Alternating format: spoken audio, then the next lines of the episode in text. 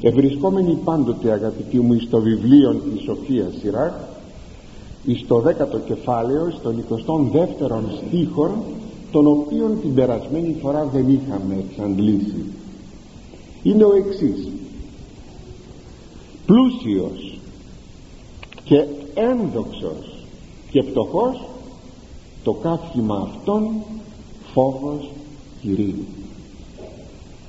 είναι όπως σας έλεγα την περασμένη φορά σπουδαίο σημείο είτε λέγει πλούσιος είναι κανείς είτε ευγενής και ένδοξος είτε πτωχός σε όλους εξίσου καυχημάτων πρέπει να είναι ο φόβος του Κυρίου.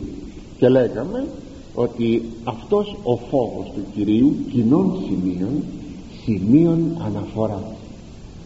Κοινών σημείων.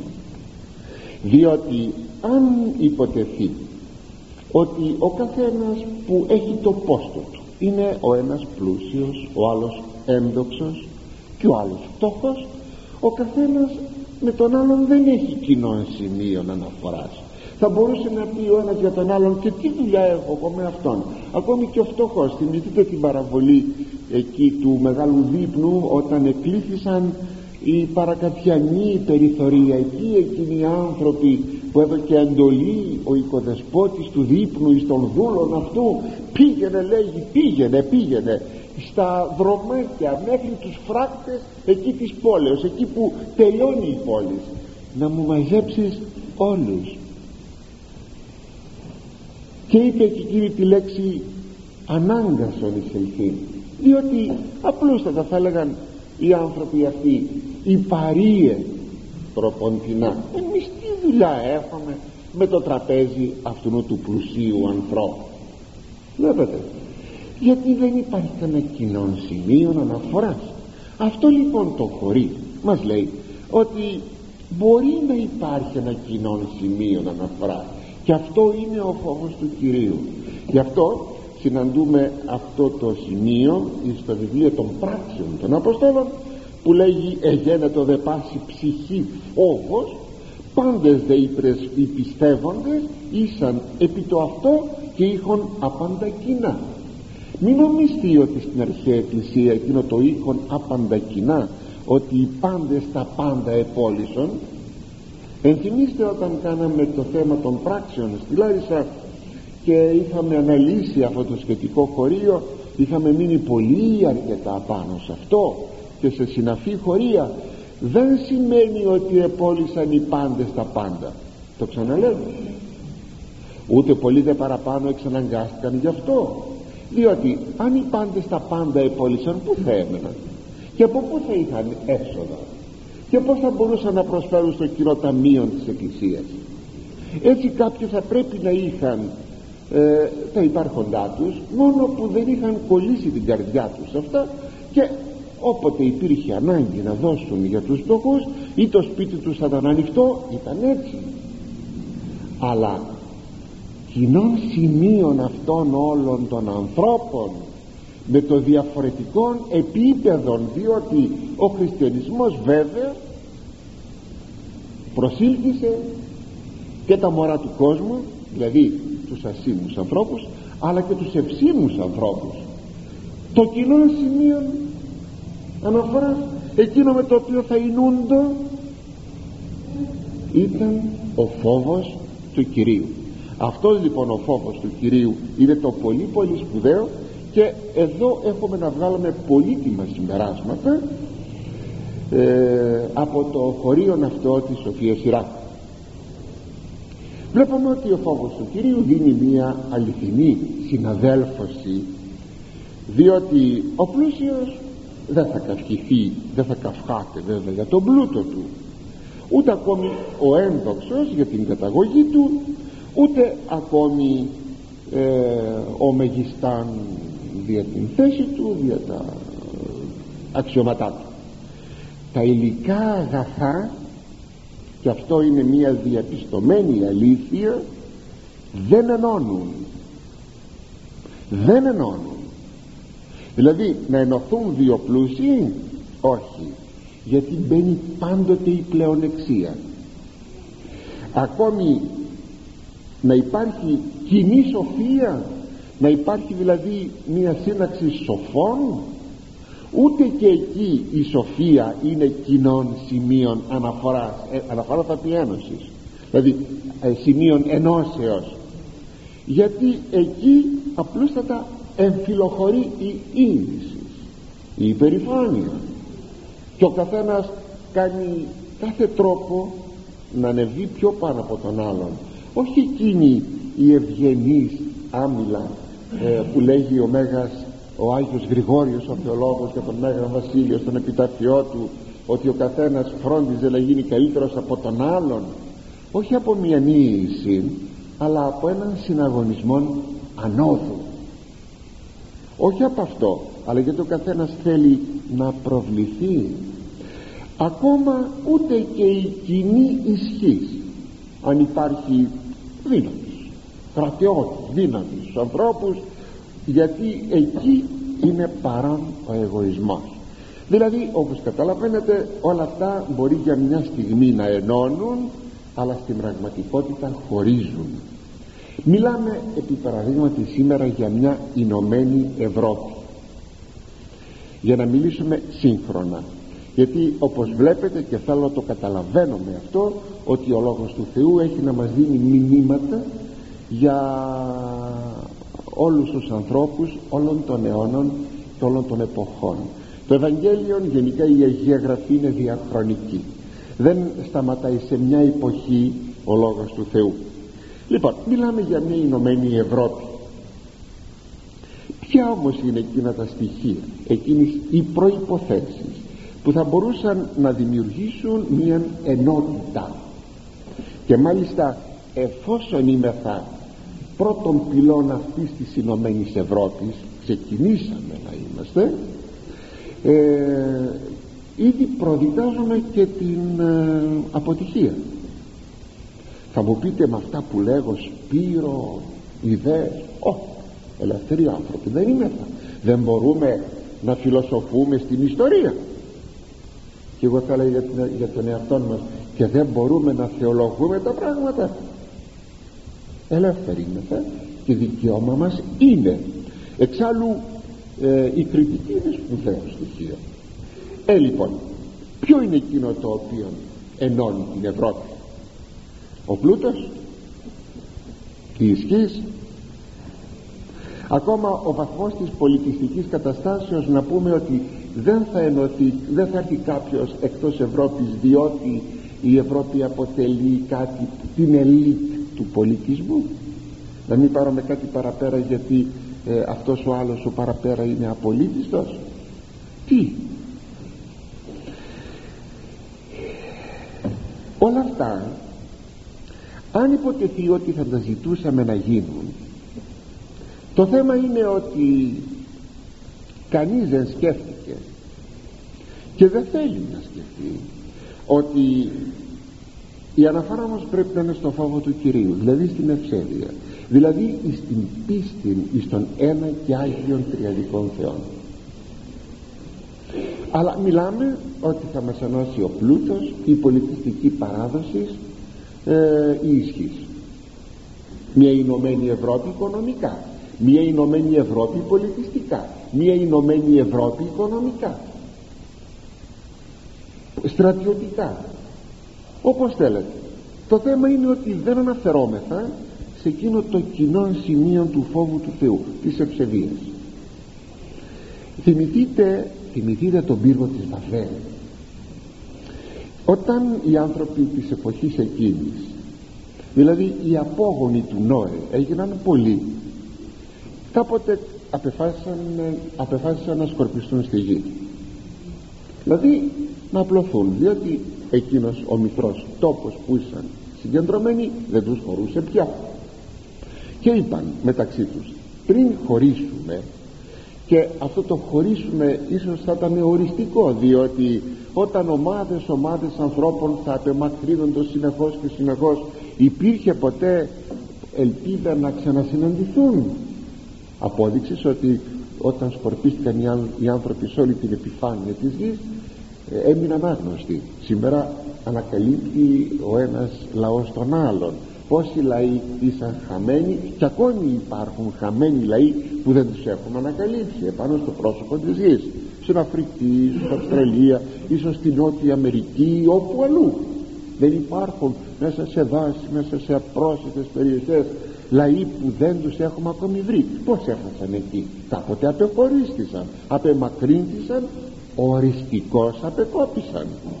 Δεν υπήρχαν τα, ε, οι προϋποθέσεις της εποχής μας επικοινωνιών δεν υπήρχαν. Ελάτε είπαν μεταξύ τους να στήσουμε ένα μνημείο αναφοράς της προελεύσεώς μας και της αναχωρήσεώς μας.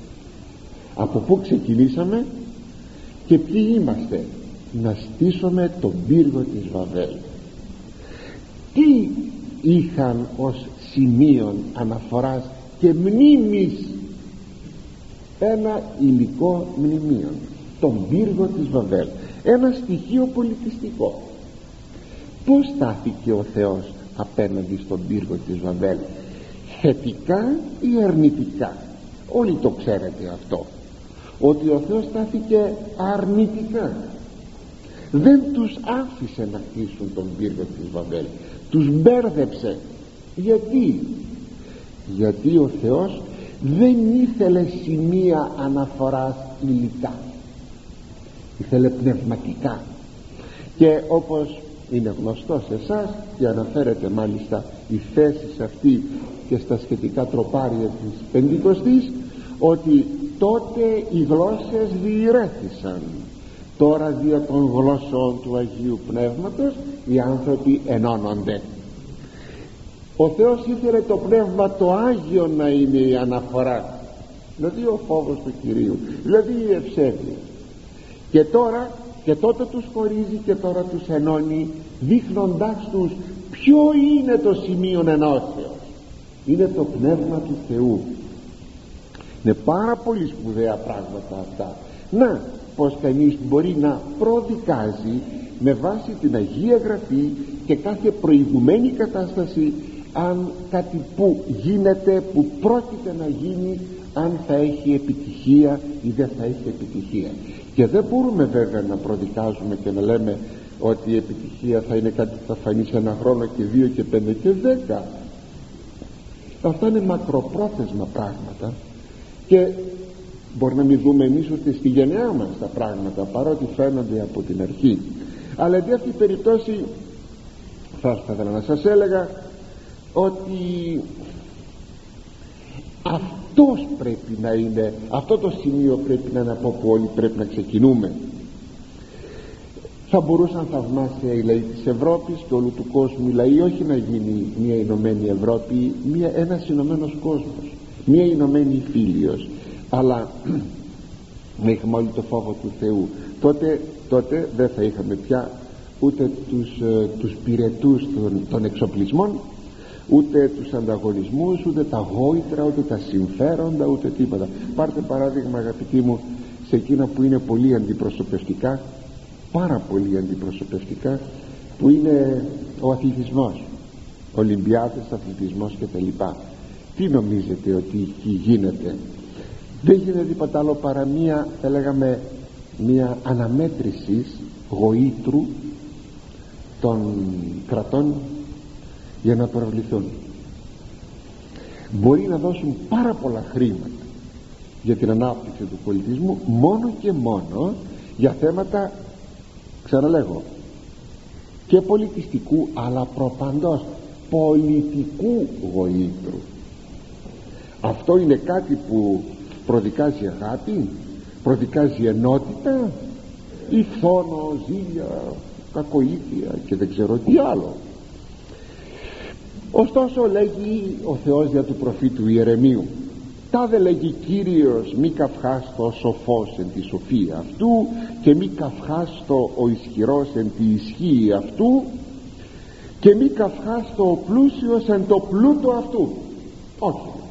Ούτε ο σοφός να καυχηθεί ούτε ο πλούσιος να καυχηθεί ούτε ο, ο ισχυρός να καυχηθεί. Αλλή εν τούτο καυχάστο ο καυχόμενος συνήν και γινώσκην ότι εγώ είμαι Κύριος ο οποίον έλεος και κρίμα και δικαιοσύνη επί της γης ότι εν τούτης στο θέλημά μου λέγει Κύριος. Είναι στον Ιερεμία στο ένα τον κεφάλαιο στίχος 23 τι σημαίνει αυτό; Ότι το κάθιμά μας δεν πρέπει να είναι παρά ο Θεός. Ένας Θεός ελέους ένας Θεός δικαιοσύνης ένας Θεός που είναι Θεός όλων των ανθρώπων. Δεν είναι Θεός ούτε της Ελλάδος ούτε της Ευρώπης ούτε είναι ο Θεός των ανθρώπων. Διότι ο Θεός παν έθνος ανθρώπων επίησεν λέει ο Απόστολος Παύλος στην απολογία του στην Αθήνα εξενός αίματος ανθρώπων θα μπορούσαμε να υπούμε ε, ένας σωστός οικουμενισμός όχι οικουμενισμός αυτός ο ιέρεσης φυλάξεις ο Θεός. Σας έχω πει πολλές φορές. Αλλά μια οικουμενικότητα γιατί η Εκκλησία έχει μια οικουμενικότητα. Από εκεί ξεκινάει. Από πού; Αν θέλετε και τοπικά από την Αθήνα. Ναι η Αθήνα που κάποτε με τον πολιτισμό της τον αρχαιοελληνικό της πολιτισμός. Έδωκε αυτό που έδωκε. Τώρα τώρα από εκεί ακούστηκε το κήρυγμα ότι ο Θεός εξ ενός αίματος έπλασε παν έθνος ανθρώπων ένας είναι ο Θεός και ενδιαφέρεται για όλους τους λαούς της γης. Καταλαβαίνετε δηλαδή πρώτη στα οι Έλληνες γιατί το κήρυγμα υπόθηκε στους Έλληνες αλλά και ε, πιο, πιο γενικότερα στους Ορθοδόξους Έλληνες τι λόγο έχουν ε, και πως πρέπει να κηρύξουν το Ευαγγέλιο του Χριστού για την ενότητα των ανθρώπων όλης της γης δεν μπορούμε λοιπόν να πούμε ότι ο Θεός είναι ο Θεός της Ελλάδος ή ο Θεός ε, ξέρω, της Αμερικής ή της Ευρώπης. Δεν επιτρέπεται. Ο Θεός είναι ένας. Έτσι πρέπει να καταλαβαίνουμε τα πράγματα. Και όταν έχει, αυτός ο Θεός ο Άγιος Τριαδικός Θεός είναι ο Θεός της αγάπης και του ελέους και της δικαιοσύνης όπως λέγει εδώ τότε πέστε μου τότε θα υπάρξουν ανταγωνισμοί εξοπλισμοί, γόητρα και τέτοια. Αναφεσβητήτα όχι να πως μπορούμε να έχουμε μια παγκοσμιότητα ειρηνική. Όλα τα άλλα όλα τα άλλα είναι φρέσκος αέρας. Καταδικασμένα όλα τα άλλα για μια παταγώδη αποτυχία. Και αν υποτεθεί ότι θα δημιουργεί το αυτή η ενότητα θα γίνει κατά δυστυχία είναι η αιμονική ενότητα. Είναι η ενότητα το ξέρετε και θα φέρει τον Αντίχριστο. Και όχι τον Χριστόν και την ειρήνη του Χριστού.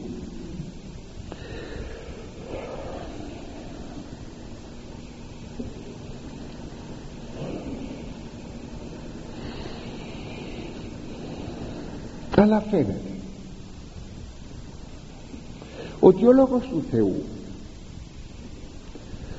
εξαντλείται πλέον μέσα στον χρόνο γι' αυτό έχουμε και τις άσχατες ημέρες όταν λέω φαίνεται ότι εξαντλείται ο Λόγος του Θεού, του Θεού θα ήθελα να έλεγα τούτο. Ότι η αγάπη του Θεού εξαντλείται. Τι; Ναι η αγάπη του Θεού εξαντλείται. Μα η αγάπη του Θεού είναι ανεξάντλητη. Κάπου λέγει ο Ιερός Χρυσόστομος αν υποτεθεί λέγει. Αν υποτεθεί ότι οι αμαρτίες μας μοιάζουν με μιας σπίθα φωτιάς. Ε, και αυτή πέφτει μέσα σε έναν ωκεανό στον ωκεανό της αγάπης του Θεού. Δεν σβήνει αυτήν την σπίθα αλλά τι λέγω λέγει ο Ιερός Χρυσόστομος. Και ο φυσικός ωκεανός έχει τα όρια του. Ενώ η αγάπη του Θεού δεν έχει όρια. Ναι αγαπητοί μου αυτό είναι αλήθεια. Η αγάπη του Θεού δεν εξαντλείται. Μα τότε πως εξαντλείται εγώ που σας είπα. Προσέξτε. Οι ενέργειες του Θεού εξαντλούνται. Τη λέξη τη βάζω εντός εισαγωγικών διότι εξαντλείται ο χρόνος. Επειδή ο χρόνος εξαντλείται τα όρια μιας ανθρωπίνης ζωής η ζωή ενός λαού η ζωή της γης. Αυτό εξαντλείται. Συνεπώς ο Θεός ε, θα κινηθεί με βάση τα δεδομένα του χρόνου. Έτσι η αγάπη του Θεού εμφανίζεται τότε που εμφανίστηκε εν προσώπο Ιησού Χριστού. Όταν θα έρθει το τέλος της ιστορίας πέστε μου τότε τι θα έρθει. Θα έρθει η δικαιοσύνη του Θεού. Μοιάζει ότι η αγάπη εξαντλήθηκε. Διότι τότε θα έρθει όχι ως σωτήρ θα έρθει ως κριτής όταν ήρθε την πρώτη φορά ο Κύριος είπε δεν ήλθα να κρίνω τον κόσμο γιατί; Ήρθα να σώσω τον κόσμο. Όταν θα έρθει όμως και ο, εκείνος που είπε το πρώτο είπε και το δεύτερο. Όταν θα έρθω να κρίνω τον κόσμο και λοιπά τότε δεν θα υπάρχει έλεος στην κρίση του Θεού. Έτσι μοιάζομαι ότι μοιάζει ότι η αγάπη του Θεού εξαντλείται. Δηλαδή πέρασε η περίοδος της. Έρχεται η περίοδος της δικαιοσύνης του Θεού. Διότι ο Θεός είναι και αγάπη είναι και δικαιοσύνη εκείνο που και αποτελεί νομίζω αίρεση εκείνο που είναι φοβερόν επαναλαμβάνω αποτελεί αίρεση. Να νομίζουμε και το νομίζουν πολλοί στην εποχή μας ότι ο Θεός είναι αγάπη.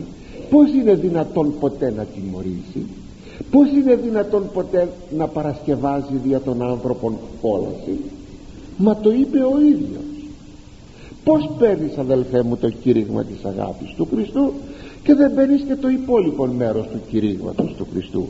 Θα επαναλάβω εκείνος που μίλησε για την αγάπη εκείνος μίλησε και για την κόλαση. Δεν το λέγω εγώ δεν το εγέννησε η δική μου ενδεχομένως νοσηρά φαντασία αλλά το εκήρυξε ο ίδιος ο Κύριος. Όταν λοιπόν τελειώνει η ιστορία θα πει τελειώνει η αγάπη του Θεού δηλαδή η περίοδος η αγάπη δεν τελειώνει.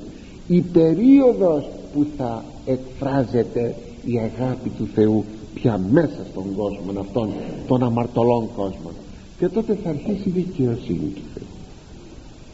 Γι' αυτό φαίνεται όπως σας είπα ότι ο λόγος του Θεού μέσα στην ιστορία άρχισε να εξαντλείται μέσα στον χρόνο γι' αυτό μιλάμε και το αισθανόμαστε αυτό για κάποιες έσχατες ημέρες ότι τελειώνει πια ο κόσμος. Γι' αυτό επιτρέψατε μου να σας πω αφού οι άνθρωποι ζητούν βελτίωση της ζωής των ε, ζητούν ένωση των λαών ε, ζητούν δεν ξέρω τι ζητούν θα σας έλεγα στην πραγματικότητα δεν ζητούν έναν πνευματικότερο κόσμο και συνεπώς μένουν σε μία ουτοπία. Ο πιστός πρέπει να το καταλάβει. Ο λόγος του Θεού διέδρα με την γη ακούστηκε όπου ακούστηκε ακούστηκε. Διαβάστηκε μεταφράστηκε. Η Αγία Γραφή μεταφράστηκε. Έγινε αποδεκτός από όσους ήσαν γραμμένοι στο βιβλίο της ζωής.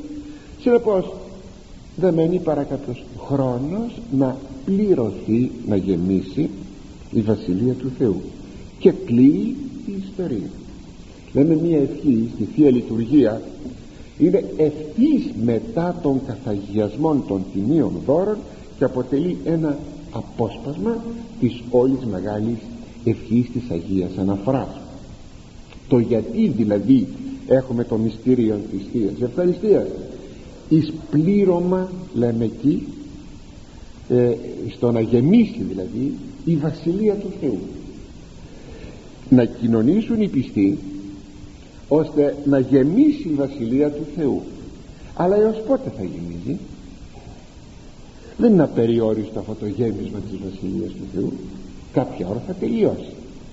Όχι ότι δεν περισσεύει χώρος για να μπουν περισσότεροι αλλά δεν θα μπουν περισσότεροι όταν θα κρίνει ο Θεός ότι τα πράγματα τελειώνουν. Έτσι διαρκώς λοιπόν πληρούνται η Βασιλεία του Θεού. Θυμηθείτε εκείνο που λέγει στην Αποκάλυψη περιμένετε λίγο αποτείνεται ο Λόγος του Θεού εις τους μάρτυρας. Έως ότου και άλλοι αδελφοί σας μαρτυρήσουν και συνεπώς συμπληρώσουν την Βασιλεία του Θεού εκείνο το περιμένετε λίγο τι σας λέει ότι είναι απεριόριστη η περίπτωση το περιμένετε πάντα έχει ένα τέλος. Αλλά και εκείνο το λίγο ο λίγον περιμένετε αναμένετε ο λίγον. Που σημαίνει ότι ο Λόγος του Θεού πλέον εξαντλείται. Γι' αυτό σημειώνει και το βιβλίο της Αποκαλύψεως ο ρηπαρός ρηπαρευτεί έτη ο Άγιος αγιαστεί το έτη ποια πρέπει να ξεχωρίζουν τα πράγματα πρέπει να το πάρω με απόφαση. Εγώ θα παρακαλέσω το έχω πει αυτό το χωρίο πολλές φορές είναι ένα από τα τελευταία χωρία του τελευταίου βιβλίου του τελευταίου κεφαλαίου του τελευταίου βιβλίου της Αγίας Γραφής. Της Αποκαλύψεως. Είναι το σύνθημα ε, των εσχάτων. Μην ε, αισθανόμαστε μην έχουμε αυτή τη ροπή να ανακατευόμαστε με τον κόσμο πρέπει να χωρίσουμε από τον κόσμο. Όταν λέω να χωρίσουμε τροπικά εννοώ. Ούτε από τον κόσμο θα φύγουμε ούτε από το σπίτι μας θα φύγουμε. Και την καλημέρα μας θα πούμε σε όλο τον κόσμο. Αλλά τροπικά θα φύγουμε. Μην ξυπαζόμαστε και λέμε ότι μα όλοι πάνε και χορεύουν μα όλοι κάνουν γυμνίτη το μπάνιο τους κάτω στην παραλία που έχουμε εδώ την παραλία από κάτω μα όλοι έτσι όχι αγαπητοί μου όχι. Ο ρηπαρός ρηπαρευτεί το έτη. Ο Άγιος αγιαστεί το έτη. Ο Άγιος να αγιαστεί πιο πολύ. Συνεπώς ανάμεσα σε αυτές τις δύο κατηγορίες των ανθρώπων γίνεται ένα χάσμα. Ναι διότι μη περιμένουμε πια βελτιώσεις στα σύνολα αλλά στα πρόσωπα και όταν λέγω μη περιμένουμε βελτιώσεις στα σύνολα δεν εννοώ ότι πρέπει κατά προτεσταντικών τρόπων να φροντίζω για τον εαυτό μου. Δεν εννοώ αυτό να φυλάξω Θεός αλλά εάν κάποιος θα είχε το όνειρο αχ κάποτε το είχα και εγώ. Πόσο κουτός ήμουνα έπεσε κατερυπώς αχ όλοι οι Έλληνες να ήσαν ορθόδοξοι χριστιανοί στο δρόμο του Θεού. Δεν θα γίνει ποτέ. Κι αν κανείς θα ήθελε να μένει με αυτό το όνειρο θα κατασπαταληθεί και δεν θα πετύχει τίποτα. Τι μπορεί να κάνουμε; Πρώτα πρώτα να φτιαχτώ εγώ. Όταν εγώ φτιαχτώ αυτό είναι μεγάλο πράγμα είναι πάρα πολύ μεγάλο πράγμα. Είναι εκείνο που λέγει ο Άγιος Γρηγόριος ο θεολόγος φωτιστήνε δι πρώτον και ή τα φωτίσε. Πρώτα θα φωτιστείς και μετά θα φωτίσεις. Κατόπιν έρχεται ε, πως να σας το πω σαν περίπου αβίαστα δηλαδή με ένα φυσικό τρόπο με ένα σαν αυτονόητο πια. Όταν μέσα σε ένα σκοτάδι ανάψει ένα φως δεν φωτίζει το περιβάλλον. Όταν εγώ φτιαχτώ και είμαι μέσα στον χώρο της εκκλησίας δεν θα βοηθήσω τους πιστούς να γίνουν καλύτεροι. Δεν αδιαφορώ δια τους άλλους. Ενδιαφέρομαι για τους άλλους. Και όταν είπα δεν θα ενδιαφερόμεθα πλέον για τα σύνολα δεν εννοώ για τους πιστούς της Εκκλησίας. Ούτε ακόμη ε, αποκλείεται η περίπτωση κάποιος να σωθεί που είναι έξω από την Εκκλησία. Είναι αβάκτιστος είναι. Όχι. Όπως είναι οι Ιεραποστολές όχι όλα είναι καλά το καθετημένα αλλά είναι εκείνα τα μεγαλεπίβολα όνειρα να κάνουμε την πατρίδα μας ή την υφήλιο να είναι χριστιανική. Μην το περιμένετε αυτό. Μην το περιμένετε. Αγαπητοί μου τι μπορούμε να κάνουμε; Άλλοι πιστεύουν πως να πετύχουμε κυβερνήσεις ολοχριστιανικές. Ουτοπία! Πάρτε το είδηση αν δεν το πήρατε είδηση. Ουτοπία μακάρι ποιος δεν θα το ήξερε αλλά είναι ουτοπία. Να κάνουμε το χωριό μας αποστηρωμένο από την αμαρτία. Ουτοπία. Το κακό μπαίνει από παντού από τις κλειδαρότρυπες από τις τα κερατάκια του διαβόλου. Κεραίες της τηλεοράσεως όλα μπαίνουν μέσα. Από παντού μπαίνουν όλα. Λοιπόν τι, τι, τι αποστήρωση θα κάνουμε; Τι έννοια αυτή η αποστήρωση; Είναι ανόητο πράγμα. και η ελευθερία της, της, της αποδοχής δέχομαι ελευθέρως κάτι. Πρέπει να με αποστηρώσουν να απομονώσουν.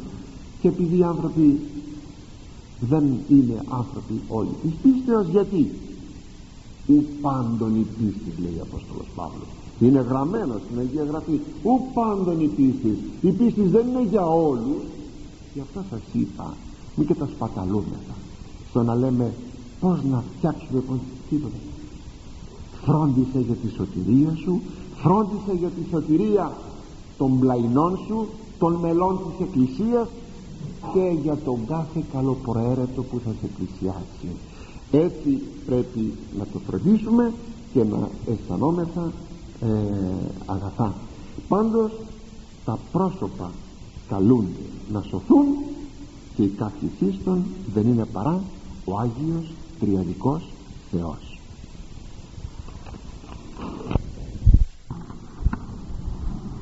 και ερχόμεθα εις τον στίχον 23 ου δίκαιον ατιμάσαι φτωχών συνετών και ή καθήκη δοξάσε άνδρα αμαρτωλών. Δηλαδή δεν είναι δίκαιον να θεωρείται ανάξιος τιμής ο συνετός γιατί είναι φτωχός ούτε ακόμη να τιμάται και να δοξάζεται ο αμαρτωλός άνθρωπος επειδή είναι πλούσιος. Νομίζω μια θέση πάρα πολύ σημαντική και πολύ επίκαιρη πάντοτε στην εποχή μας και σε κάθε εποχή. Δηλαδή το χωρίο αυτόπος αντιλαμβάνεστε έρχεται να διορθώσει τα κριτήρια της κάθε εποχής με τα οποία κρίνομαι τις αξίες. Πολύ σπουδαίο. Διότι πάντοτε υπάρχει αυτή η σύγχυση κριτηρίων. Ο πιστός χριστιανός οφείλει να γνωρίζει ε, τα αληθή και τα αντικειμενικά εκείνα κριτήρια και τότε αν κρίνει με αυτά τα κριτήρια τα αιώνια, τα αληθή ουδέποτε θα πέσει έξω το ίδιο θέμα το έχει και ο Άγιος Ιάκωβος ο αδελφός είναι σε όλους σας γνωστό πως το περιγράφει στο δεύτερο του κεφάλαιο στην επιστολή του. Αδελφοί μου λέγει μίαν προσωποληψίες έχετε την πίστη του Κυρίου ημών Ιησού Χριστού της δόξης. Δηλαδή μη ζείτε των Χριστών προσωποληπτικά. Εννοείται την πίστη του Χριστού προσωποληπτικά. Εάν γαρισέλθει στην συναγωγή ημών ανήρ χρυσοδαχτήλιος ενεστή τη λαμπρά εισέλθει δε και πτωχός εν ρηπαρά αισθήτη και επιβλέψετε επί των φορούντα την αισθήτα την λαμπράν. Και είπετε αυτό σικάθου ο δεκαλός και το πτωχό είπετε συστήθη εκεί ή κάθου όδε υπό το υποπόδιόν μου. Όταν μπει κάποιος λέει στη σύναξή σας ένας πλούσιος χριστοδαχτήλιος φοράει δαχτυλίδια χρυσά έχει λαμπρή αισθήτα ρούχα ωραία φανταχτερά και τα λοιπά πλούσιος ξέρω εγώ ένδοξος ή ό,τι άλλο. Μπορεί να είναι τότε θα τον κοιτάξετε και θα πείτε πω πω έλα να κάτσεις πως το λέει αυτό; Σι καθόδε καλό θα το λέγαμε περάστε κύριε τάδε το πω έτσι στην εποχή μας με τη γλώσσα. Περάστε κύριε τάδε παρακαλώ περάστε από εδώ ε, ε, μη κάθεστε εκεί εδώ εδώ μπροστά περάστε παρακαλώ καθίστε και μάλιστα το βλέπουν όλοι οι άνθρωποι και τα λοιπά αυτά τα καμώματα τα γνωστά όταν θέλουμε να δώσουμε τιμή. Και δεν θέλω να πω να μην δίνουμε τιμή στους ανθρώπους αλλά δεν μπορούμε να ατιμάζουμε όμως εκείνον ο οποίος κατά κόσμο δεν είναι εύσημος.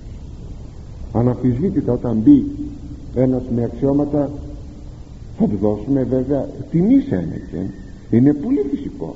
Και δεν έρχεται σε αντίθεση με το χωρίο αυτό του Αγίου Ιακώβου του Αδερφοθέου είναι πάρα πολύ φυσικό το ξαναλέγω και επιβα, επιβαλόμενον αλλά όχι όμως προσωποληπτικά. Άλλο πράγμα τιμώ εκείνον ο οποίος υπερτερεί και άλλο πράγμα προσωποληπτό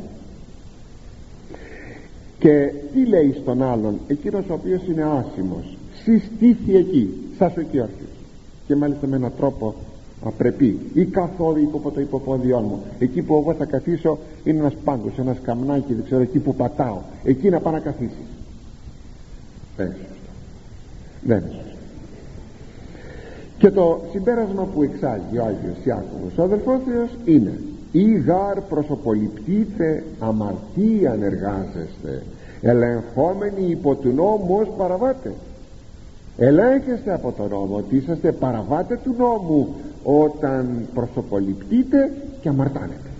Το λέγει εδώ σαφώς ε, σαφώς. Συνεπώς όταν ομιλεί περί προσωποληψίας ο Άγιος Ιάκωβος αδελφόθεος ομιλεί περί συγχύσεως αξιών επιπροσώπων. Δεν ξέρεις τι πραγματικά αξίζει και τιμάς εκείνον που έχει τα χρυσά τα δαχτυλίδια και δεν τιμάς εκείνον ο οποίος δεν έχει χρυσά δαχτυλίδια. Και μπορεί εκείνος που έχει τα χρυσά τα δαχτυλίδια να είναι ένας και ο άλλος εκείνος που είναι πτωχός άσημας να είναι συνετός, να είναι εγκρατής, να είναι πιστός, να είναι θαυμάσιος άνθρωπος. Συνεπώς βλέπετε εδώ ότι η προσωποληψία δημιουργεί αυτή, αυτή την σύγχυση των αξιών ε, κάτι παρόμοιο αναφέρει και ο σοφός Σιράχ τον οποίο αναλύομαι αλλά σε άλλο σημείο είναι στο 13 κεφάλαιο ακούστε τι λέγει εκεί. Και είναι τόσο θα λέγαμε χαρακτηριστική αυτή η περιγραφή του. Είναι τόσο λεπτή. Πλούσιος αλευόμενος στηρίζεται υπό φίλων ταπεινός δε πεσόν προσαποθείται υπό φίλων εάν λέγει κάποιος είναι πλούσιος και σαλεύεται δηλαδή απειλείται με κάποια πτωχία ή ακόμη απειλείται το καλό του το όνομα τότε στέκονται οι φίλοι στήριγμα τον στηρίζουν. Α, να ακουστεί το όνομα αυτού ότι πέφτει οι φίλοι του πάνε να τον στηρίξουν. Πόσα πράγματα λένε τι δικαιολογίες τι καλύψεις δημιουργούν για να μην ακουστεί παραπέρα αυτός. Είναι λέγει ταπεινός δηλαδή ταπεινός θα πει όχι ταπεινός ως αρετή αλλά δηλαδή άνθρωπος που δεν έχει ο άσημος άνθρωπος. Τότε σπρώχνεται από τους φίλους δεν του δίνουν καμία σημασία. Προσωποληψία. Πλουσίους φαλέντος πολύ αντιλήπτορες εάν λέγει κάποιος πλούσιος έχεις σφάλει πολλοί είναι εκείνοι που το καταλαβαίνουν να τον βοηθήσουν και τα λοιπά ελάλησαν απόρριτα μίλησε πράγματα τα οποία δεν έπρεπε να πει και δικαίωσαν αυτόν τον δικαίωσαν. Ταπείνος έσφαλε και προσεπετίμησαν αυτό ο άσημος άνθρωπος κάπου έσφαλε άρχισαν όλοι να τον μαλώνουν ευθέγξα το σύνεσεν και ούτε δόθη αυτό τόπος. Είπε πράγματα μυαλωμένα και σωστά. Ο άσημος άνθρωπος κανείς δεν του έδωσε σημασία. Πλούσιος ελάλησε και πάντες εσύγησαν σηκώνεται σε μία σύναξη ο εύσημος ο πλούσιος όταν ομιλεί το έχω προσέξει πολλές φορές κούφια πράγματα ή επαναλήψεις κουτές.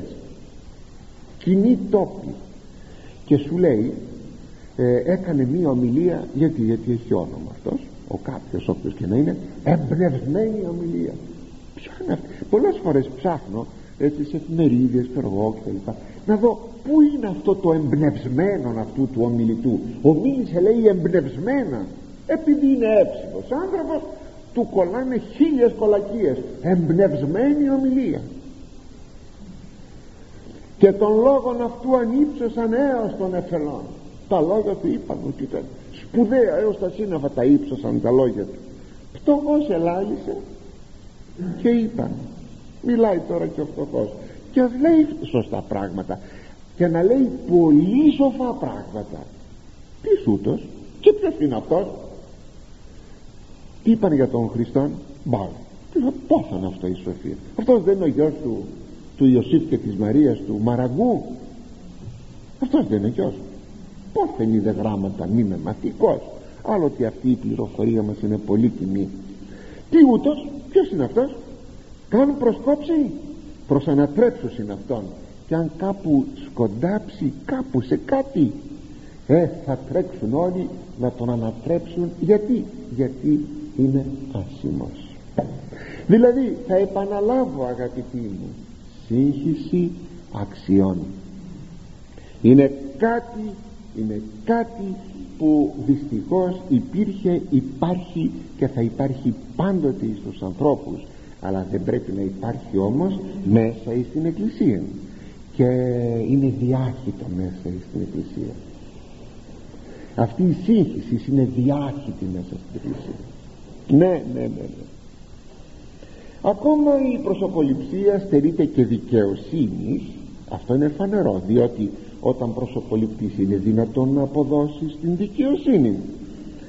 Η προσωποληψία ακόμη εμποδίζει και την άνοδο και την ανάδειξη προσώπων που έχουν αξία.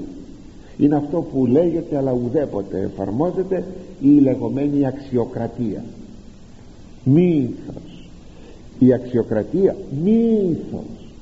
Μύθος. Αν θέλετε να μιλάμε όχι ουτοπιστικά συνήθως επιπλέουν οι απαξίες και όχι οι αξίες. Λέγει σοφός σειράς ου δίκαιο να τιμάσαι πτωχών συνετών. Δεν είναι δίκαιο να τιμάσεις τον πτωχών όταν είναι συνετός.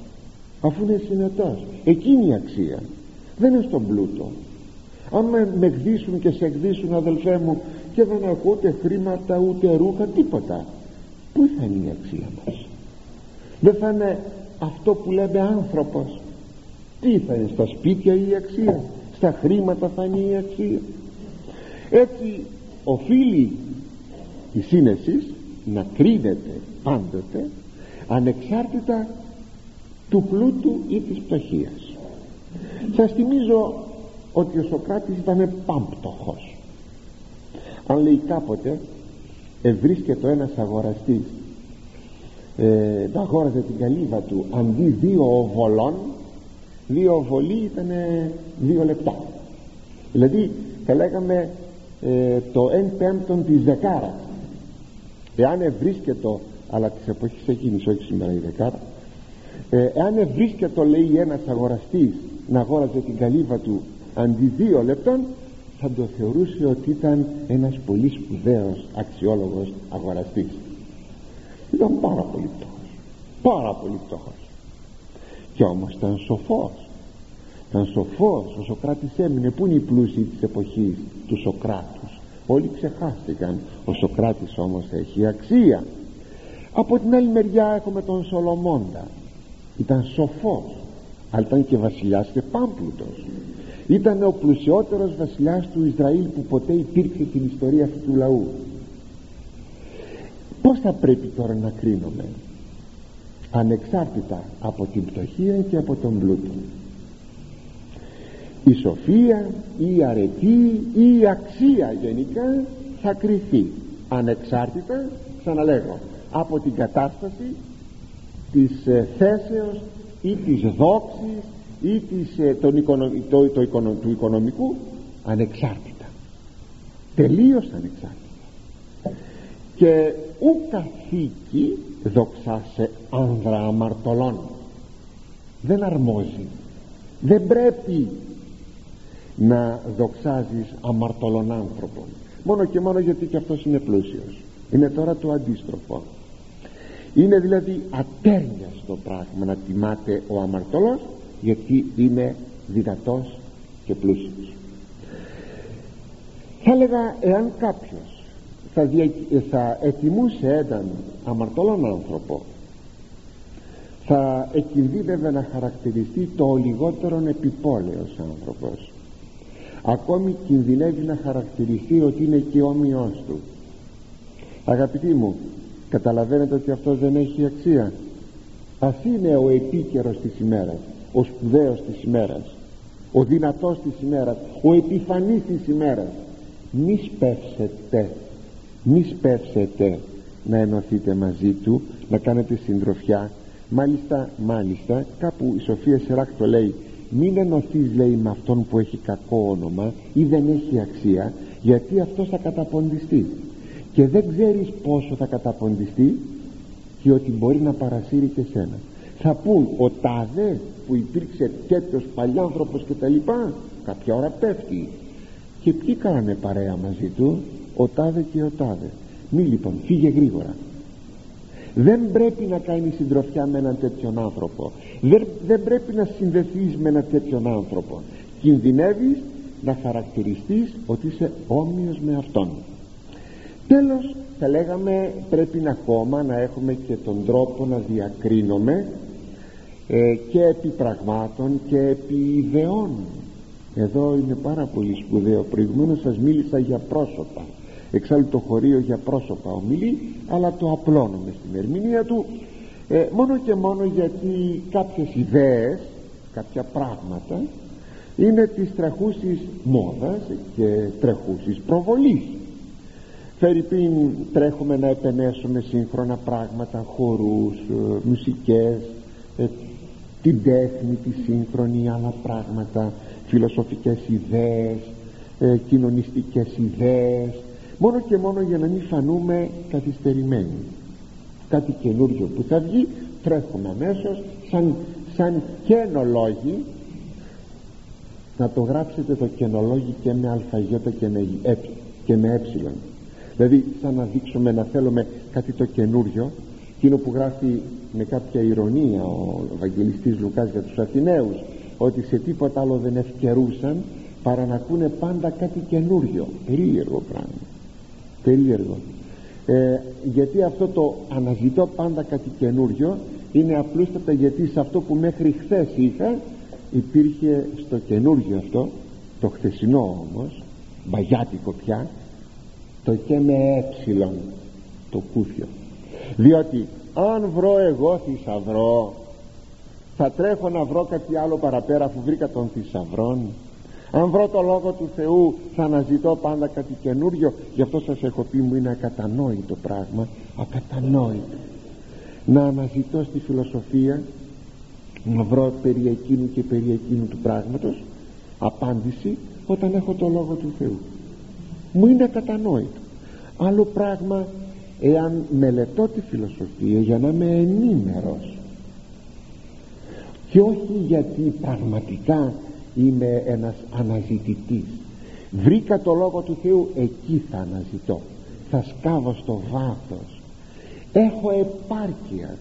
Θα έλεγα είναι η μόνη επάρκεια που επιτρέπεται να το λέγω. Διότι Φερρυπίν οι Φαρισαίοι είχαν μία θα λέγαμε ηθική επάρκεια πίστευαν πίστευαν ότι έχουν μία ηθική επάρκεια ότι εμείς θα εντάξει. Είμαστε στηρωμένοι από την αμαρτία. Δεν υπάρχει το μικρόβιο της αμαρτίας. Άστο ότι αυτό δεν συνέβαινε αλλά έτσι το πίστευαν. Αυτό είναι αμαρτία. Είναι φοβερό πράγμα. Είναι εγωισμός. Λείπει αυτοκριτική. Λείπει ταπείνωση. Όταν όμως έχω επάρκεια στο Λόγο του Θεού αυτό δεν είναι. Αυτό είναι καύχηση ότι βρήκα εδώ τον άρτον της ζωής. Θα πηγαίνω να γυρεύω άλλα πράγματα τα ξυλοκέρατα θα πηγαίνω να γυρεύω. Αγαπητοί μου προσέξτε. Άλλο πράγμα εάν κάποιος θέλει για λόγους ενημερώσεως. Το κάνω και εγώ όταν χρειαστεί. Να πάω να διαβάσω τι λέει αυτός και τι λέει εκείνος. Αλλά ποτέ γιατί ψάχνω να βρω κάτι που δεν με ικανοποίησε ο Λόγος του Θεού. Ποτέ αν το θέλετε αυτό είναι ημαρτημένο γι' αυτό λοιπόν σας είπα είναι δεν πρέπει ποτέ εδώ να τρέχουμε σε αυτά τα εφάμαρτα πράγματα τα αλότρια τα έξω από το Λόγο του Θεού να τα ζητούμε και να τα επενούμε ενώ δεν είναι σωστά. Υπάρχει πάντα εδώ ο κίνδυνος να παρασυρθούμε από την απαξία γιατί όλα αυτά αποτελούν στην τελευταία ανάλυση απαξία. Θα μου πείτε είμαι απόλυτος. Ναι όταν ο, ο Απόστολος Παύλος ομιλεί περί άχυρου μιλάει για χρυσό, για άργυρο πως πίζει ο καθένας.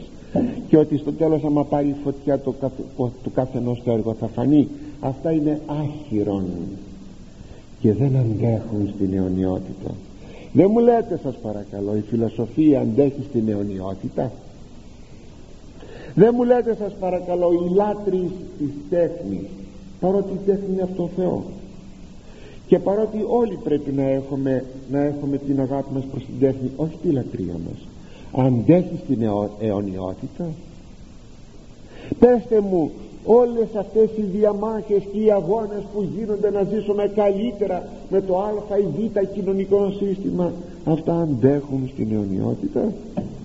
Αυτά είναι όπως το άχυρο που θα καεί. Δεν αντέχουν. Γιατί λοιπόν για ποιο λόγο να μένουμε σε αυτά; Αυτά αποτελούν απαξία. Και όταν έχουμε προσκοληθεί σε αυτά και εμείς θα καταστραφούμε. Οδηγούμεθα εις τον όλεθρον κλείνοντας το χωρίο αυτό θα ήθελα να σας έλεγα και πάλι να ξανατονίσω ότι πρέπει να διαθέτουμε μια αντικειμενική εκτίμηση των πραγμάτων προσώπων και πραγμάτων.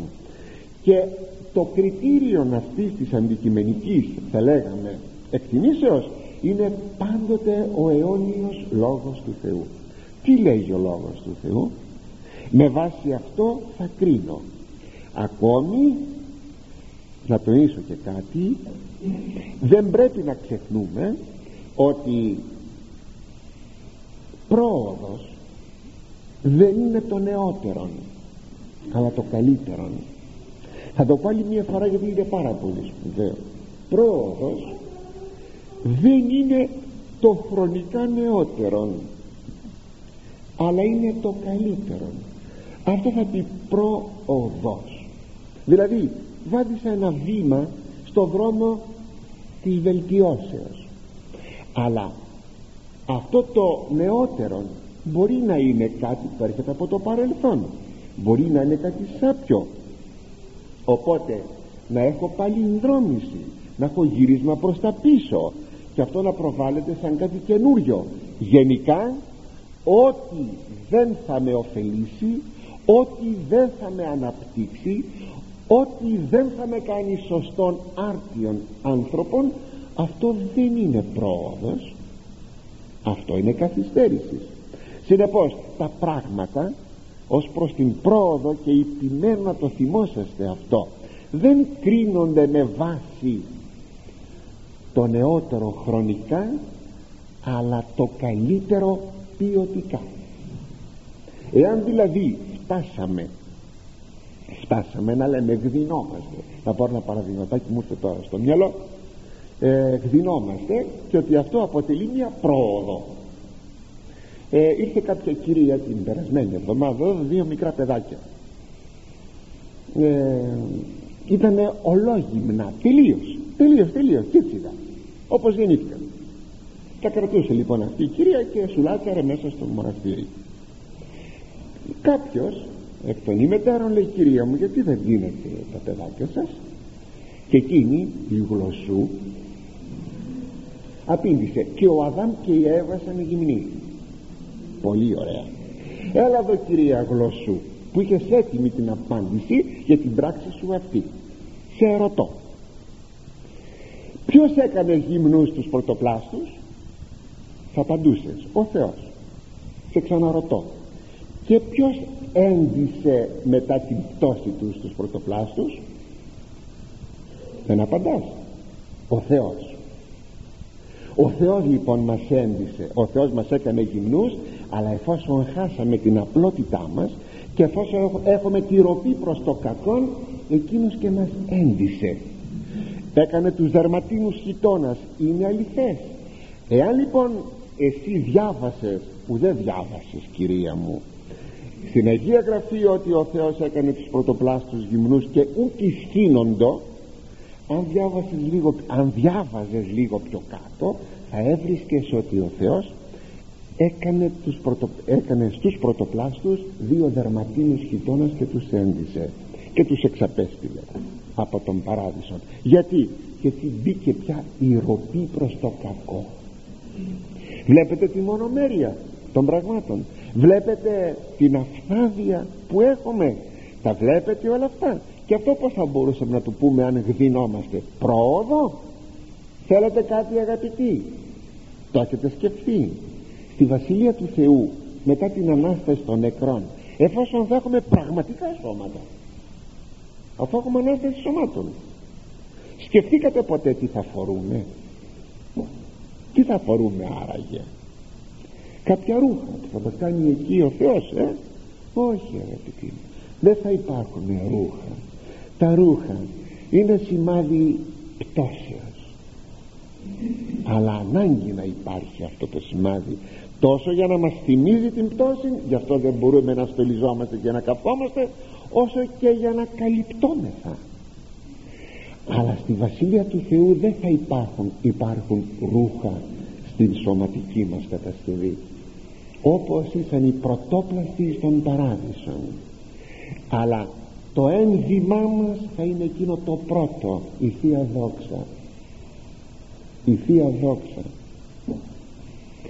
Αλλά αν θα πάμε εκεί τότε δεν θα φοράμε ρούχα. Αυτό είναι προόδος. Τώρα εφόσον είμαι θα στην πτώση δεν είναι πρόοδος να γυρίσω εκεί με ατάφαρτη καρδία διότι έφτασα σε μια κατάσταση απαθίας δηλαδή να μην έχω πάθει για να μιλάω για μια γύμνωση; Ή τη γύμνωση την κάνω ακριβώς για να τρέφω παχυλά τα πάθη της αρκός βλέπετε πως έχουν τα πράγματα. Βλέπετε τι μπορεί να είναι πρόοδος και τι δεν μπορεί να είναι πρόοδος. Ότι με στέλνει στη Βασιλεία του Θεού είναι πρόοδος ότι με στενεύει, με εμποδίζει και μου κλείνει τελικά το δρόμο να βρεθώ στη Βασιλεία του Θεού δεν είναι πρόοδος. Και αν το θέλετε όχι μόνο εις των χώρων των πνευματικών αλλά και στον πολιτιστικών χώρων πόσα πράγματα λέμε πρόοδο ενώ είναι ένας πάλι βαρβαρισμός. Αν συγκρίνει κανείς τι να πω την τέχνη γενικά μουσική λέγεται γλυπτική λέγεται τε, δεν ξέρω ε, φιλολογία λέγεται. Συγκρίνει με παλαιότερα πράγματα δείγματα τέχνης θα λέγε κάποιος αυτά είναι ένας παλιβαρβαρισμός θα απαντούσαν όμως εκείνοι οι λάτρεις αυτών των, αυτού του παλιβαρβαρισμού. Α όχι λέει αναζητούμε. Αναζητούμε νέες μορφές νέα σχήματα. Να αναζητάς. Αλλά να τα αναζητάς πάντοτε όχι σε μια κατάπταση αλλά να δείχνεις ότι αναζητάς θα είσαι όμως σε ένα σημείο αναφοράς που θα δίνεις μια, μια θα λέγαμε αίσθηση του ωραίου. Αυτό πια δεν είναι αίσθηση του ωραίου που προσφέρεις. Και αγαπητοί μου εγώ τουλάχιστον έτσι το καταλαβαίνω. Αν μου πείτε ότι το ωραίο είναι υποκειμενικό θα σας έλεγα είναι και αντικειμενικό. Δεν είναι μόνο υποκειμενικό. Ποιος δεν θα θαύμαζε τον Παρθενώνα; Ποιος δεν θα θαύμαζε την Αγία Σοφία Κωνσταντίνου Πόλεως. Ποιος δεν θα θαύμαζε ένα ζωγραφικό πίνακα ένα έργο τέχνης σε όποια εποχή και να είναι. Ξέρετε η τέχνη περνά, ξεπερνάει την εποχή της ξεπερνάει τους ανθρώπους και δεν χρειάζεται να γράφεις από κάτω με εξηγήσεις. Ξέρεις ε, αυτό το που εικονίζεται εκεί ο σουρεαλιστικός πίνακας που κρατάει ο Κύριος το κεφάλι του και το μάτι του και τη μύτη του είναι ένα παράξενο πράγμα. Κάτι θέλει να εκφράσει η αφηρημένη τέχνη δεν ανάγκη να εξηγήσεις. εκείνος που έχει μέσα του την αίσθηση του ωραίου και υποκειμενικά και αντικειμενικά είναι πάντοτε το ωραίο χωρίς εξηγήσεις. Το ωραίο εκφράζει. Τέλος. Γιατί, γιατί είναι κλασικά ωραίο. Σε οποιαδήποτε εποχή κι αν ανήκει τα λέγω για να μην νομίζω με όλα αυτά ότι τα νεότερα είναι οπωσδήποτε πάντοτε μία πρόοδος. Θα έλεγα λοιπόν κλείνοντας ότι το νεότερο και στον πολιτιστικό τομέα και στον τρόπο που ζούμε και μες στο σπίτι μας είναι το καλύτερο αυτό είναι πρόοδος.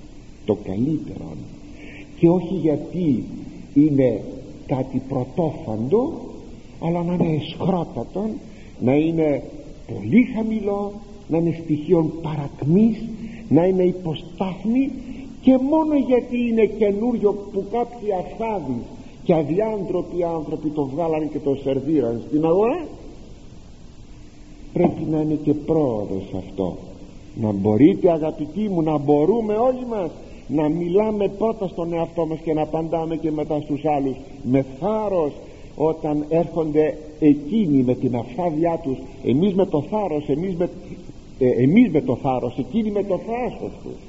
Να τους πούμε όχι κύριοι δεν λέγεσαι εσύ μοντέρνος γιατί και νεότερος και προοδευτικός μόνο και μόνο γιατί έχεις κάτι επειδή είναι πιο καινούριο. Αυτό που έχεις είναι κάρτο πάρτο είδηση αλλά πρώτα ο Θεός θα συνεχίσουμε την ερχομένη Τρίτη.